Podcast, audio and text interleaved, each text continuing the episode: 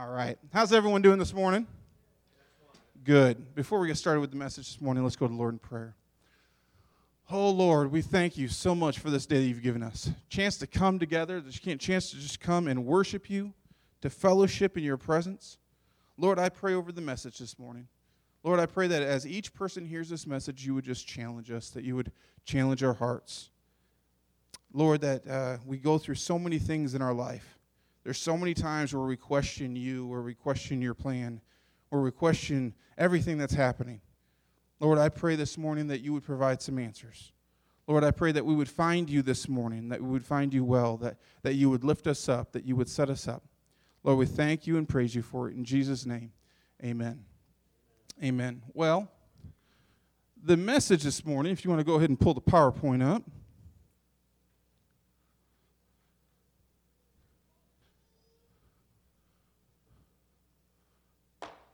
When God seems gone.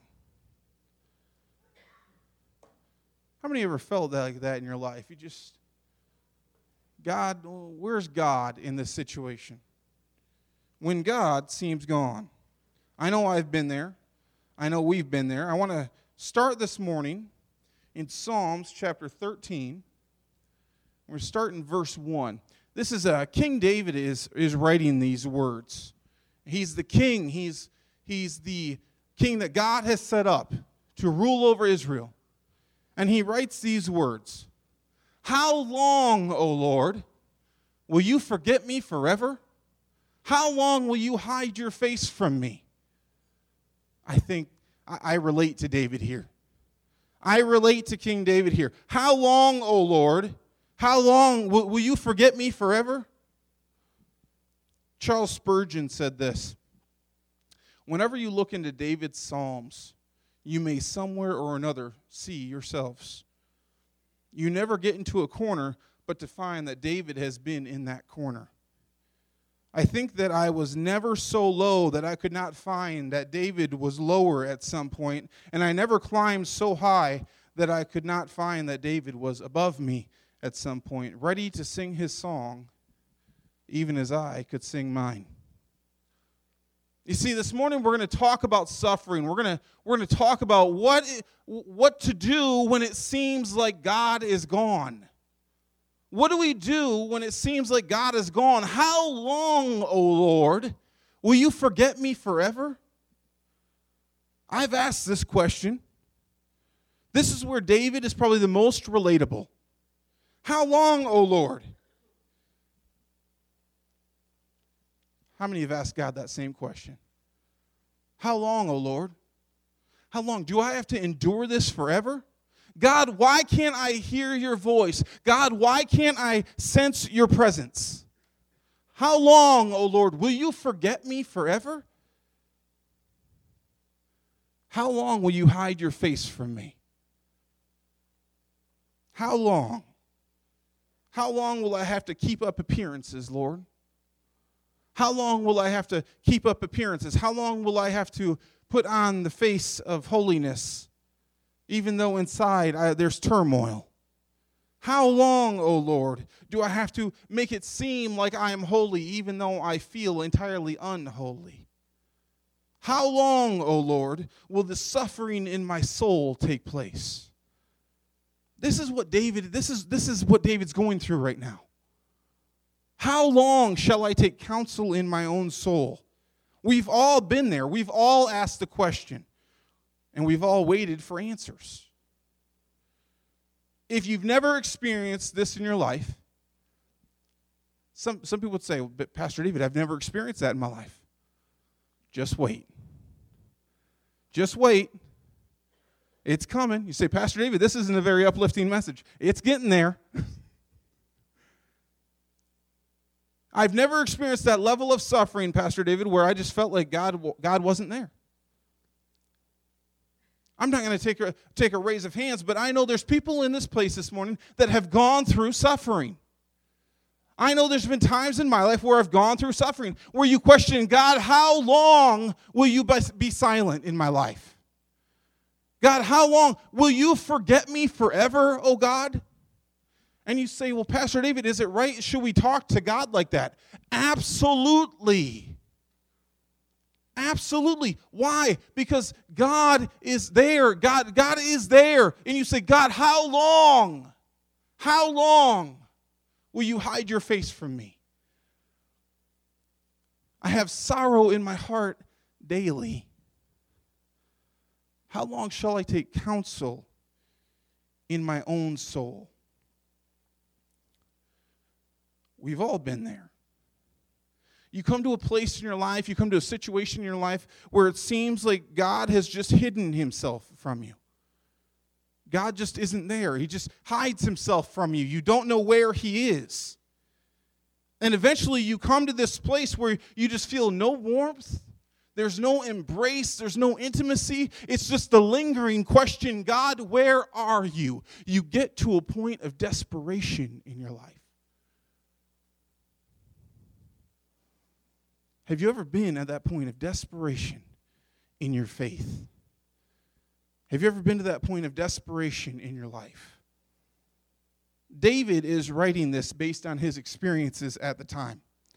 And he's asking these questions God, will you forget me forever? God, have you hidden your face from me? Because truthfully, it's how he's feeling at the time.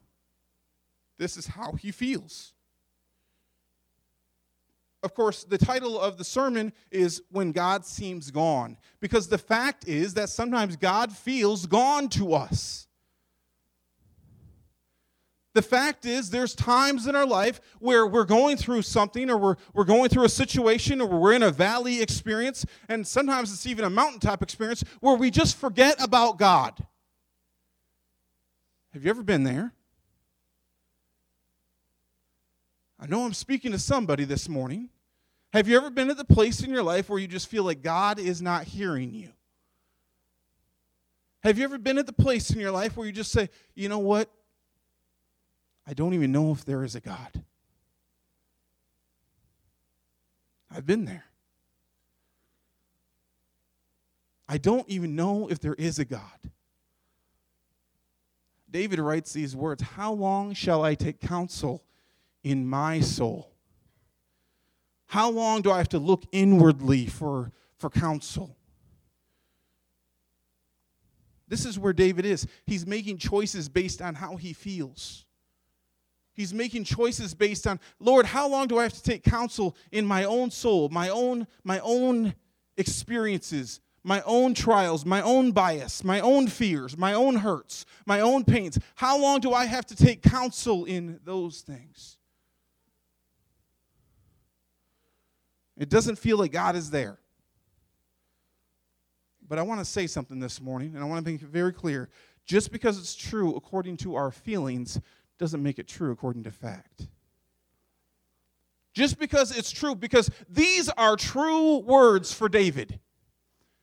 When David is praying, when he's crying out, How long, O Lord, will you forget me forever? How long will you hide your face from me? How long shall I take counsel in my soul, having sorrow in my heart daily? How long will my enemy be exalted over me? This is how he feels. This is real. This is raw. This is naked. This is just you before God. How long?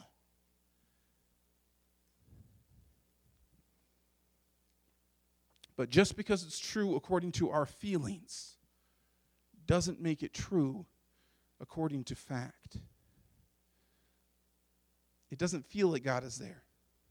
You see, there is a balance in our life when it comes to feelings. How many know there's a balance in our life? Some people ignore feelings. How many know somebody, people who just ignore feelings? I know people like that. They just ignore feelings. They, it's like they don't feel. They think that feelings should have nothing to do with their life. They, they, they make life based on reason and based on the situation, but the, the feelings are left out of it. And especially true when it comes to the relationship with God. Feelings should have nothing to do with our relationship with God, they'll say. This is an extreme. Because God has given us feelings. God has given us feelings to express our emotions. Amen. God has given us feelings. You say, "Well, I got I got my feelings hurt." Guess what? God gave you those feelings. Well, you don't understand that, that I my sometimes I feel low, sometimes I feel high, sometimes I feel down, sometimes I feel up. Sometimes I feel one way or another, and it might not have anything to do with the circumstance, it's just how I feel. Right? It's just how I feel. We can feel anger, love, care, sorrow. We have all these feelings. My question is are we guided by our feelings all the time? Feelings are a gift from God. God feels for you this morning. Feelings are a gift from God. It's a sign that we're made in His image. Feelings are a gift from God. On the other side, there's some so on one side there's some people who who never want to acknowledge feelings. How many know some of those people? And then on the other side, there's people who are ruled by their feelings. How many know some of those people? They are ruled by their feelings. If it's happy, oh, they are on top. Right, Bobby? Bobby's about the happiest person I know. Wait till you get to know you. Bobby's about the happiest person I know. Just, just a happy person. She is bubbly, full of joy. Amen? Somebody say amen. So she feels good about herself here. And then there's some people that are just down all the time. Have you ever met someone like that? They're just down all the time. These people are kind of funny. They kind of make me laugh a little. There's a guy I grew up with, and uh, he'd probably never hear this. His name is Josh. Josh is a, was a very negative person. Everything. He could find some fault in it. And he was just, he was, oh, it was just always seemed like he was down. Hey, Josh, man, didn't we have a great time at that camp? Yeah, you know, it was good. It was okay, you know. Boy, you know, those beds could have been softer. Well, Josh, didn't you didn't didn't you have a isn't that a nice car? I mean, you just got a brand new car, isn't that? Yeah, yeah, you know, I could have gotten something a little better though. You ever know somebody that's just always down? Josh, you just won a million dollars. Yeah, but it wasn't two million. It's someone's always down. They're always, it's always, it's they're all feeling based. Somebody he was always down. There's some people who are always full of joy. There's some people who are always down. There's some people who, who I mean, I know people like this, where it just fluctuates so much that you have no idea what person you're going to experience. Have you ever experienced one of these people? Where, hey, hallelujah, praise the Lord, how you doing this morning? Oh boy. Have you ever been there? You've been around some. It fluctuates so fast, it, it's it, you get whiplash. We don't want to be we, we don't want to we don't want to live our lives based on our feelings. Why? Because we can't trust our feelings all the time. We can't trust our feelings. Our feelings are affected by our fallenness. Our feelings are affected because we are fallen. We are imperfect. Our feelings are affected by that. We can't trust our feelings. And in this sense, it's okay for David to have those feelings. You know, there's feelings like anger. The Bible says to be angry, but do not sin. What does that mean? It means I can experience feelings I can experience anger and pain and hurt, but in those feelings, I have to be careful that I do not sin.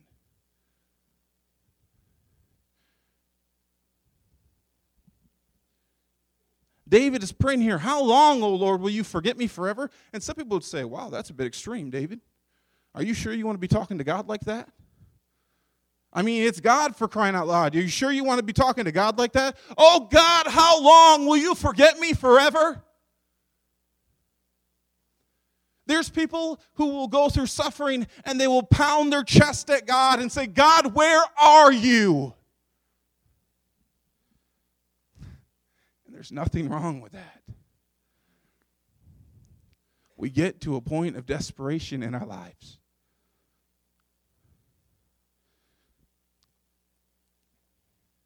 There's been times where I've been so focused on how I feel, I can't breathe. There's times where I'm so focused on how I feel, I can't even pray. Have you ever been there? Have you ever been there where you just, man, just life, everything is just, it's down on me?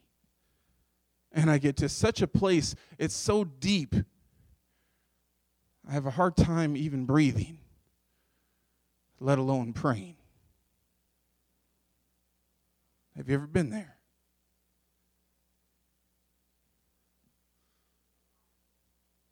I have sorrow in my heart daily. We are so absorbed by situations at times it feels, it feels like prayer is useless. I've been there.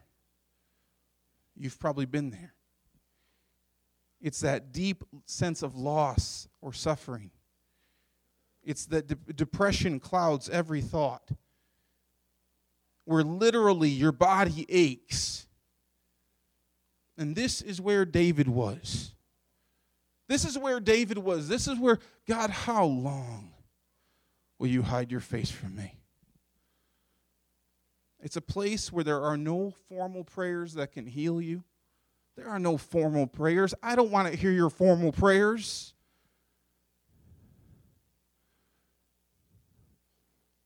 There's no formal prayers that somebody can just just well, Lord, you know, I just pray the help them, Lord it's just not going to help. It's not going to help. It's not going to heal. There's no repetitive phrases that can help. It's literally you just fall on your back, you fall in your chair, you just lay back, you close your eyes, and with your last breath, you say, God, help me.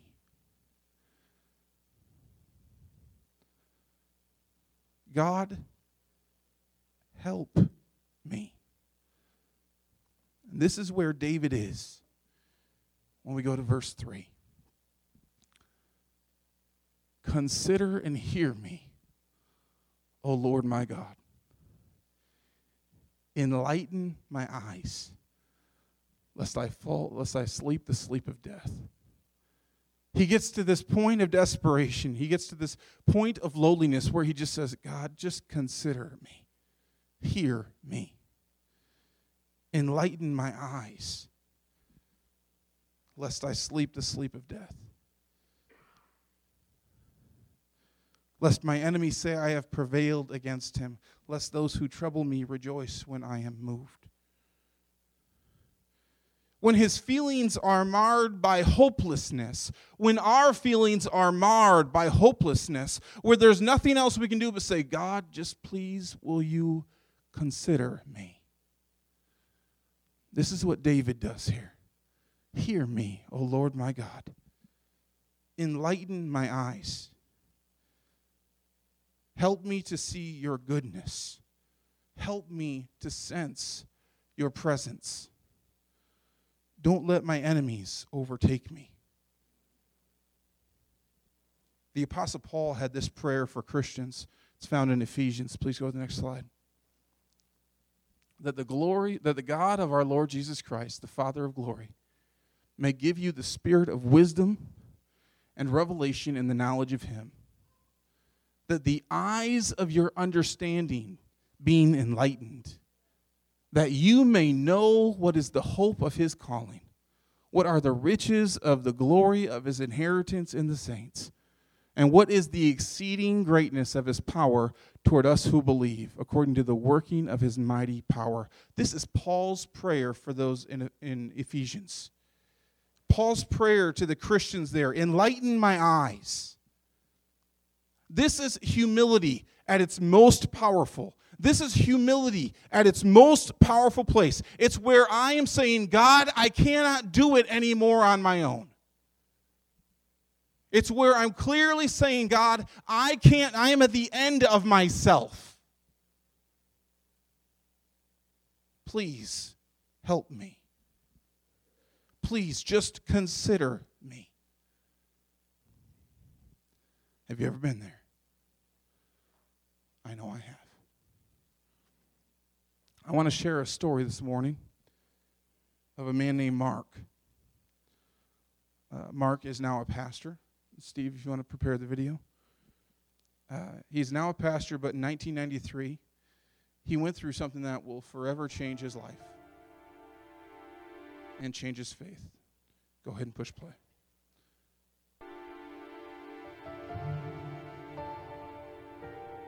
It was January 16th of 1993. In Boston, it snows a lot, and so you're shoveling your driveway constantly. We had gone to the uh, supermarket that morning, and while we were at the supermarket, it was actually snowing. So I got home kind of irritated and said, uh, honey, why don't you park the car out in the street here? Uh, I'll just uh, clean off the driveway. And our two kids were with us uh, our son, uh, three years old, and our daughter, uh, Lauren, who was 18 months old. I jumped out of the car, got a shovel. The kids jumped out with me, and I asked my wife to move the car to a, to a, a easier spot for us to clean out the driveway, and she did. And she said, "Make sure you keep an eye on the kids."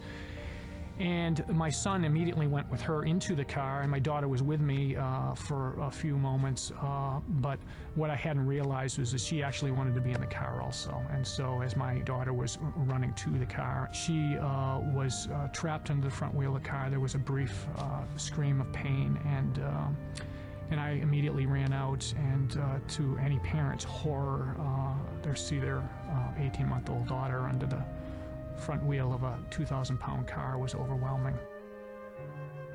She died instantly, as we found out later. Um, I actually took the uh, last breath that she ever breathed on this earth out of her lungs.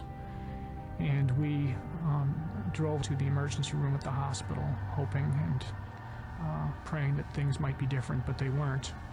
And um, within an hour or so, they had pronounced her uh, dead.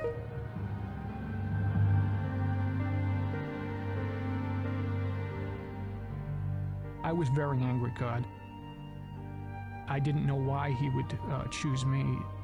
And my mind would race and think, what is this all about? Where am I going? What does this all mean? Do I take my life? Do I uh, go through a divorce? We had a 97% uh, a failure rate within the first two years when there's a death of a child and the parental uh, involvement. Um, what would that mean? Would that, would that bring some closure to that? What would be a life of anger and despair uh, at God? Those options are, are not good ends. The struggle during our pain here was I had to make a decision. Am I going to accept or reject this situation that I'm in based on not knowing the end game or not knowing the, all the answers? I was given a Bible, my very first Bible, on Christmas three weeks before uh, the accident. And that Bible was to become the thing that kept me alive. There were drugs and uh, various things that people gave us to try to calm us down during this difficult few weeks, but it was actually holding the Bible and reading it was the thing that actually comforted me the most. Um, I actually slept with my Bible for about nine months every night. What I was struggling for was the reality of Jesus, the reality of somebody who knew suffering, who was going to be there, who uh, had experienced this himself.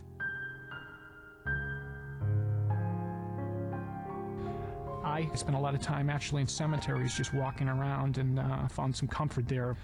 I could oftentimes connect more closely with pain there because I knew that everybody there had a story and that people uh, had come and grieved there.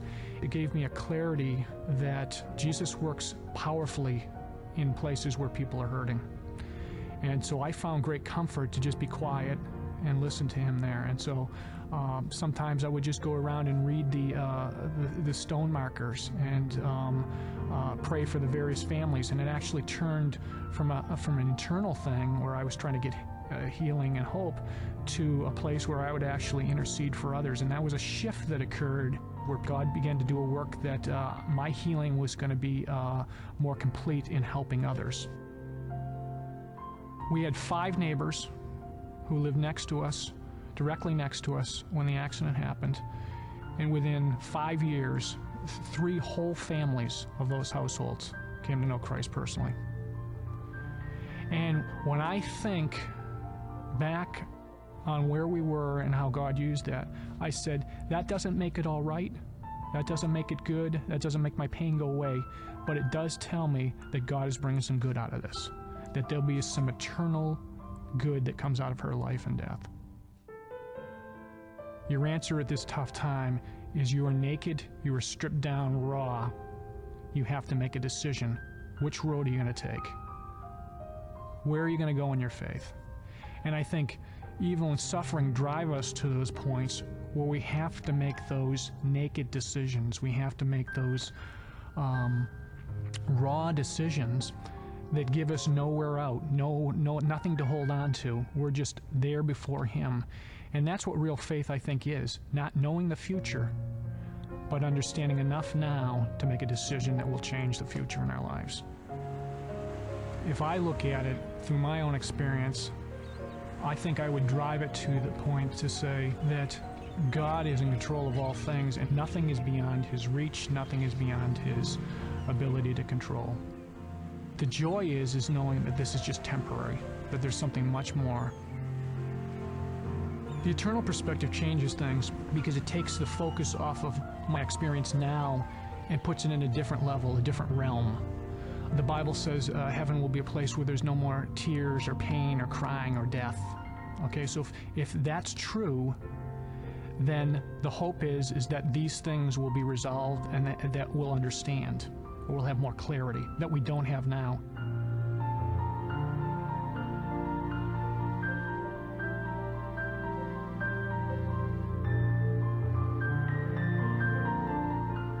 Greatest hope is, is that one day I'll walk with her in heaven.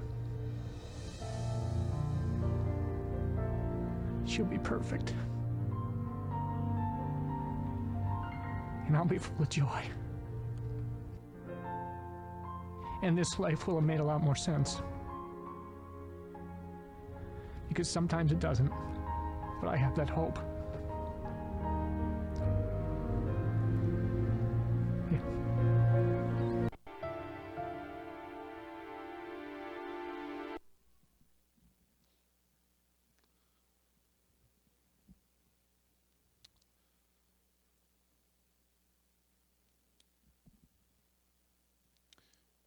Doesn't make it all right. It doesn't make it good. And it doesn't make my pain go away. But it does tell me that God is bringing something good out of this. After David's simple prayer of, Lord, consider me.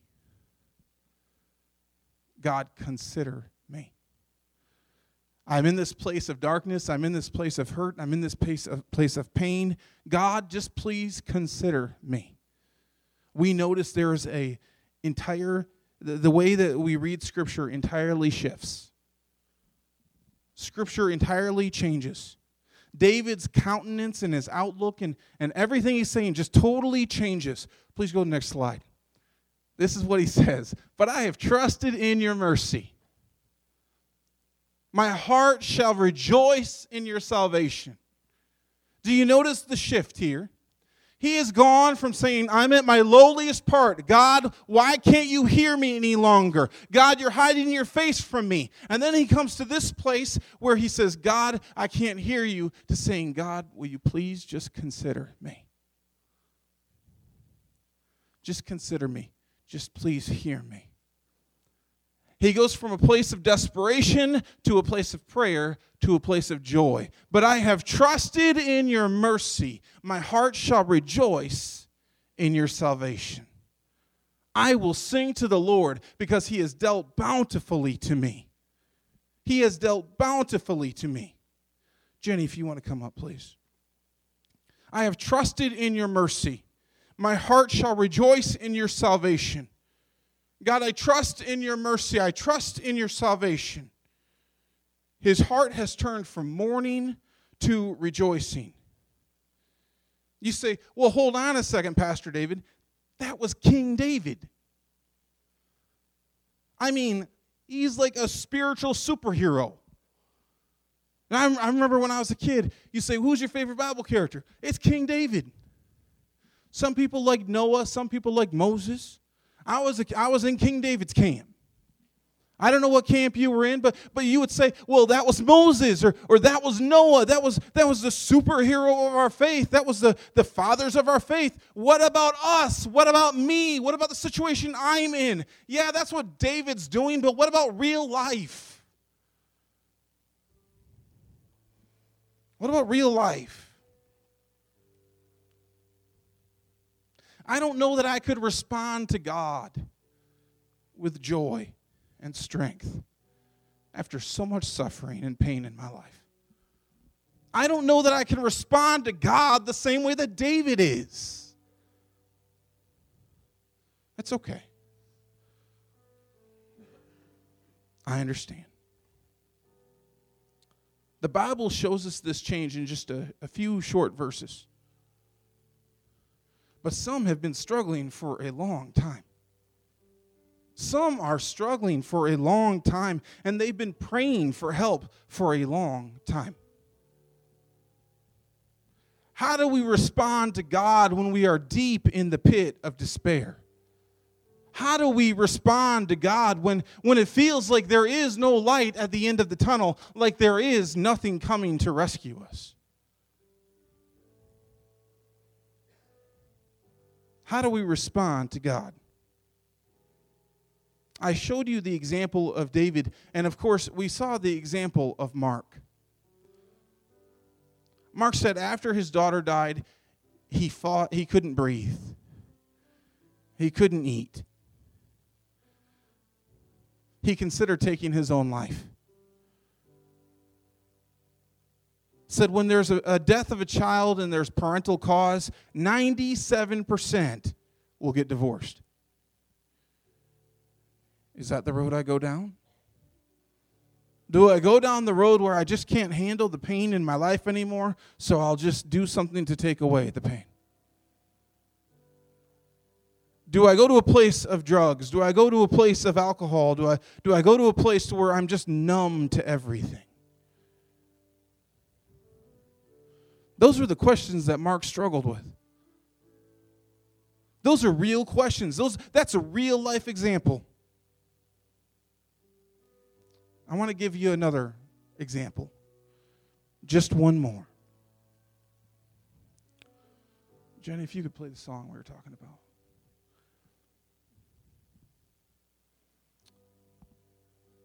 The music that Jenny is, is playing here, it's going to be familiar to a lot of you.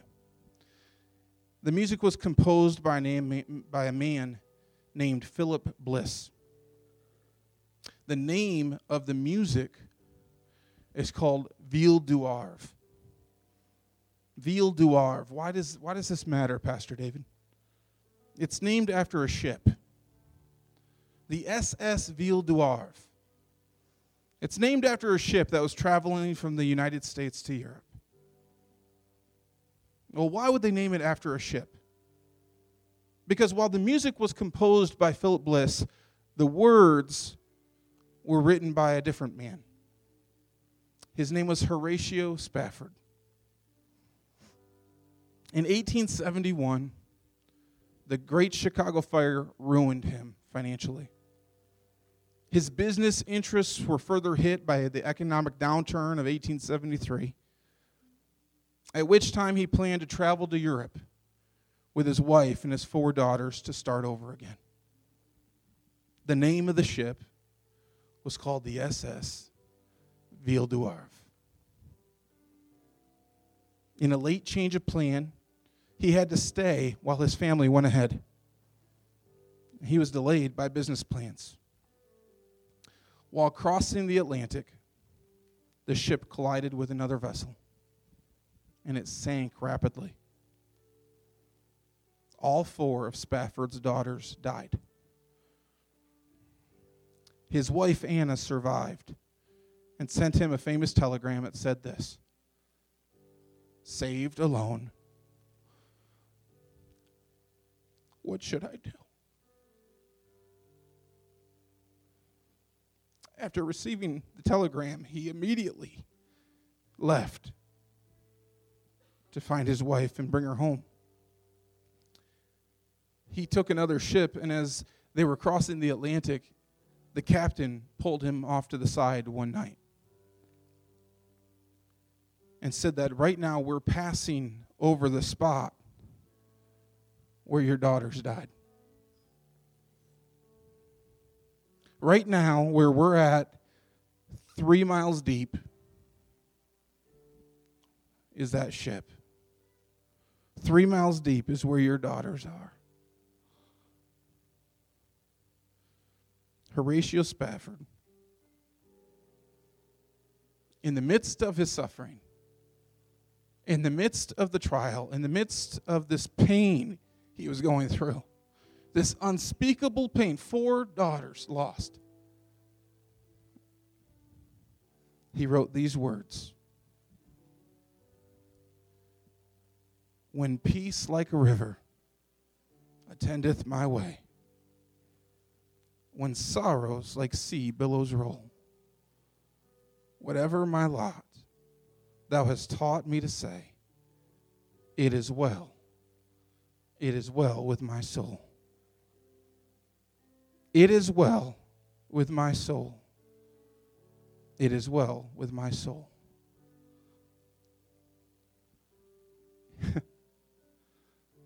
I always wonder Can I respond to God like that? I always wondered this man, in the midst of suffering, in the midst of hurt, in the midst of pain, says, It is well with my soul. When peace like a river attendeth my way, when sorrows like sea billows roll whatever my lot, God, whatever I've done in my life, whatever the circumstance are, whatever has happened to me, whatever it is, God, I can still say, it is well with my soul. Can you say that this morning?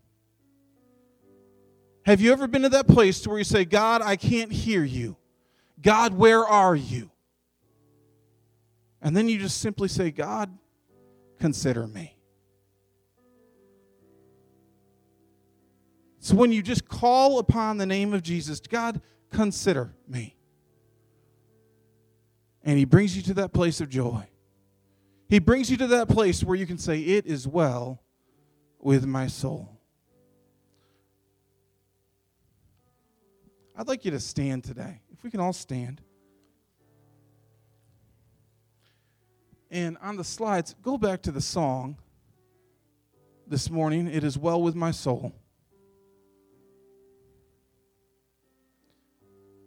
You may be going through it today.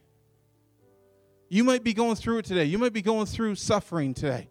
You may this has been a year for a lot of people. This has been a week for a lot of people. You say, Pastor David, I'm just going through it.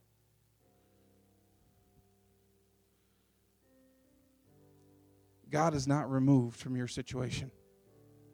God is not removed from your situation. God is not removed from your pain. He's not removed from your suffering. When Mark was talking about in the video that he could only identify with God who identified with his pain and suffering, he identified with pain and suffering not just at the cross, but especially on the cross. That's the kind of God I can believe in, the God who understands suffering the God who understands torment and pain and hurt. God is well acquainted with our pain and suffering, but He gives us strength and peace to move forward. Amen. Amen. Let's sing this together for a few moments this morning.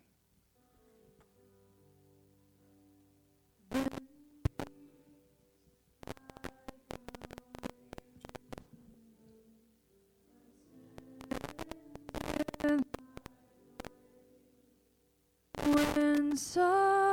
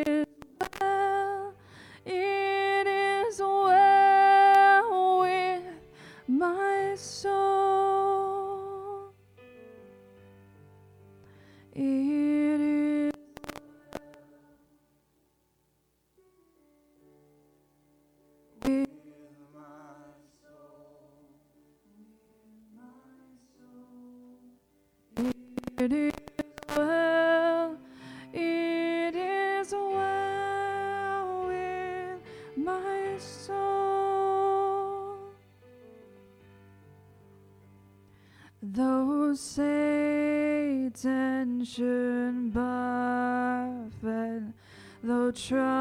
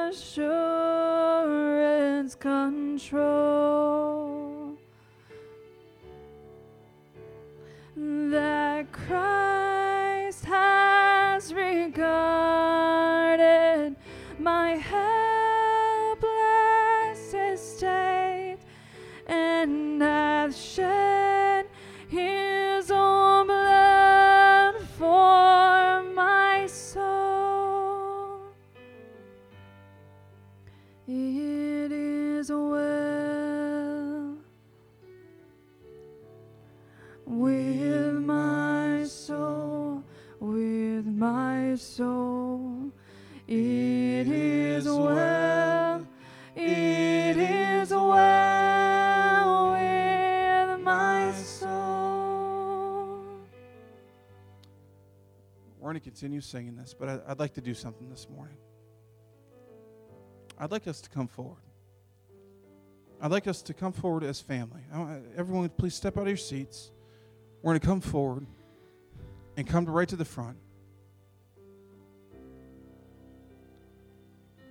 I'd like the elders to be in the front here. If you're on the board, please come to the front. Bob Williams, if you can come to the front as well.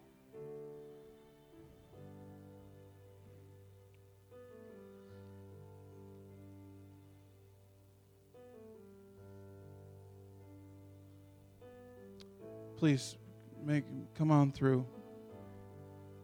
If you're uh, if you're on the board, please come up on the stage.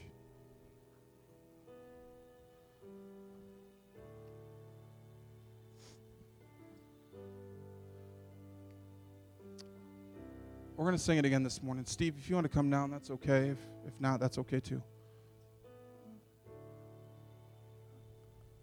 I'd like us to do this. I'd like us to sing it again.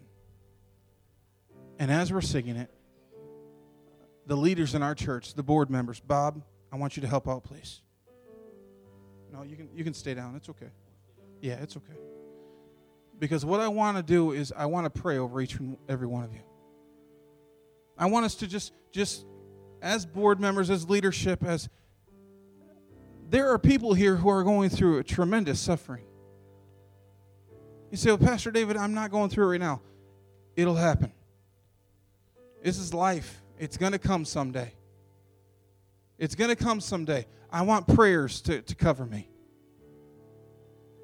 There's so many people that will say, Well, what can I do for you? And they'll say, Just pray. Just pray. That's all we can do sometimes. So this morning, I'd like us to pray. Let's all sing this again. And as we're singing it, leaders of the church, please start praying over each person you encounter. Bob, please help with this. When peace like a river attended my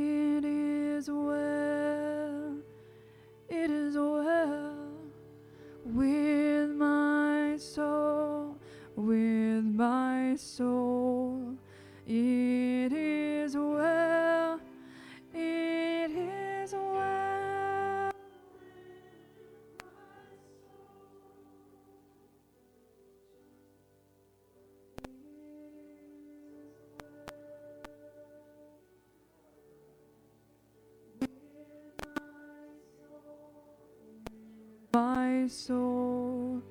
It is well, it is well with my soul. Though Satan should buffet, though trials should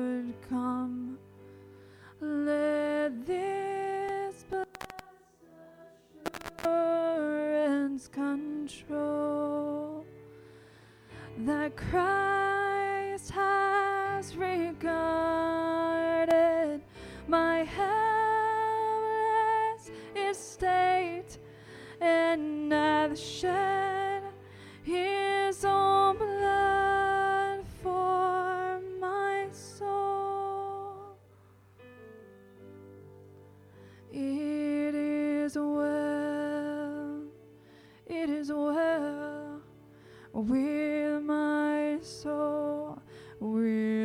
my soul.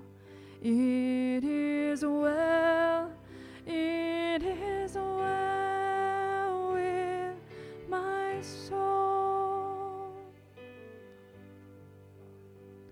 My sin, know the bliss glorious thought. My sin, in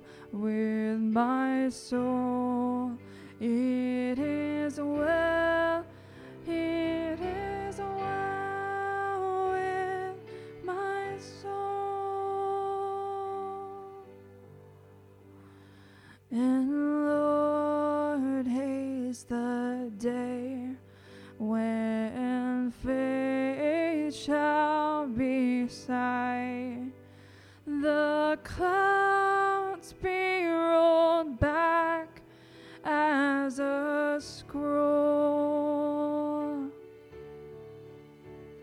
The trump